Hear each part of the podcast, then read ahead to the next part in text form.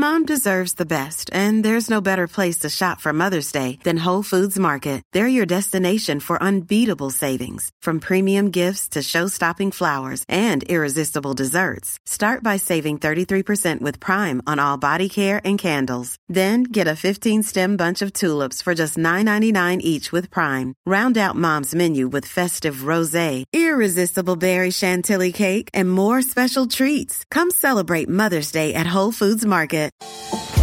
Hello, Oregon. It's Tuesday, April 14th. This is Elliot Njus with the news briefing from the Oregonian and Oregon Live.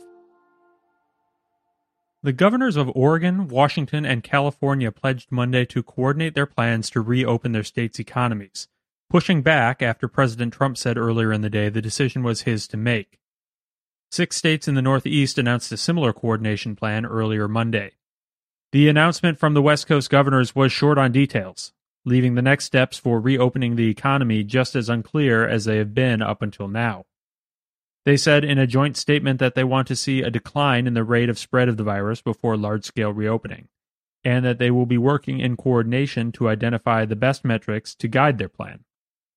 Still, they said each state would develop its own plan. A spokesman for Oregon Governor Kate Brown said more details about Oregon's plan would be announced on Tuesday.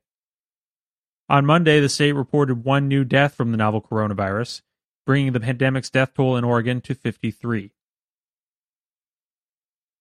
In a time with fewer drivers on the road, dangerous driving appears to be on the rise. Police agencies say they stopped one driver going 147 miles per hour on Interstate 5. Another was pulled over going 124 miles an hour on Interstate 84.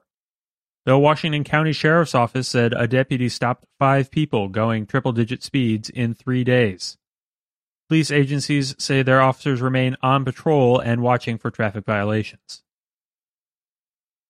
Stay at home orders and bans on large gatherings enacted over the last month in states across the country appear to be working to stop the spread of the new coronavirus, but they've had devastating effects for grieving families.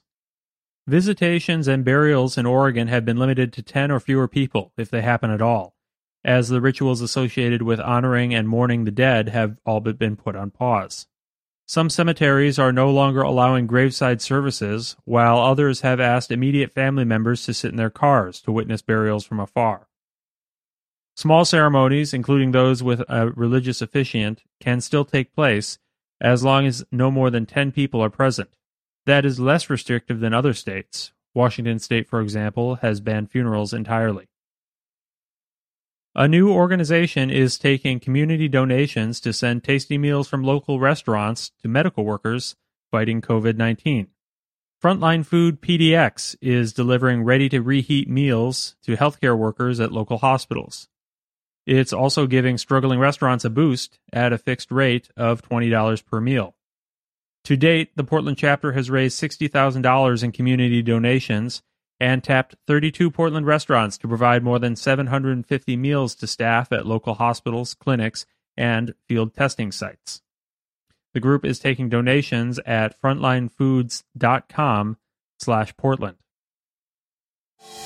For these and more news stories, pick up today's copy of The Oregonian or visit OregonLive.com.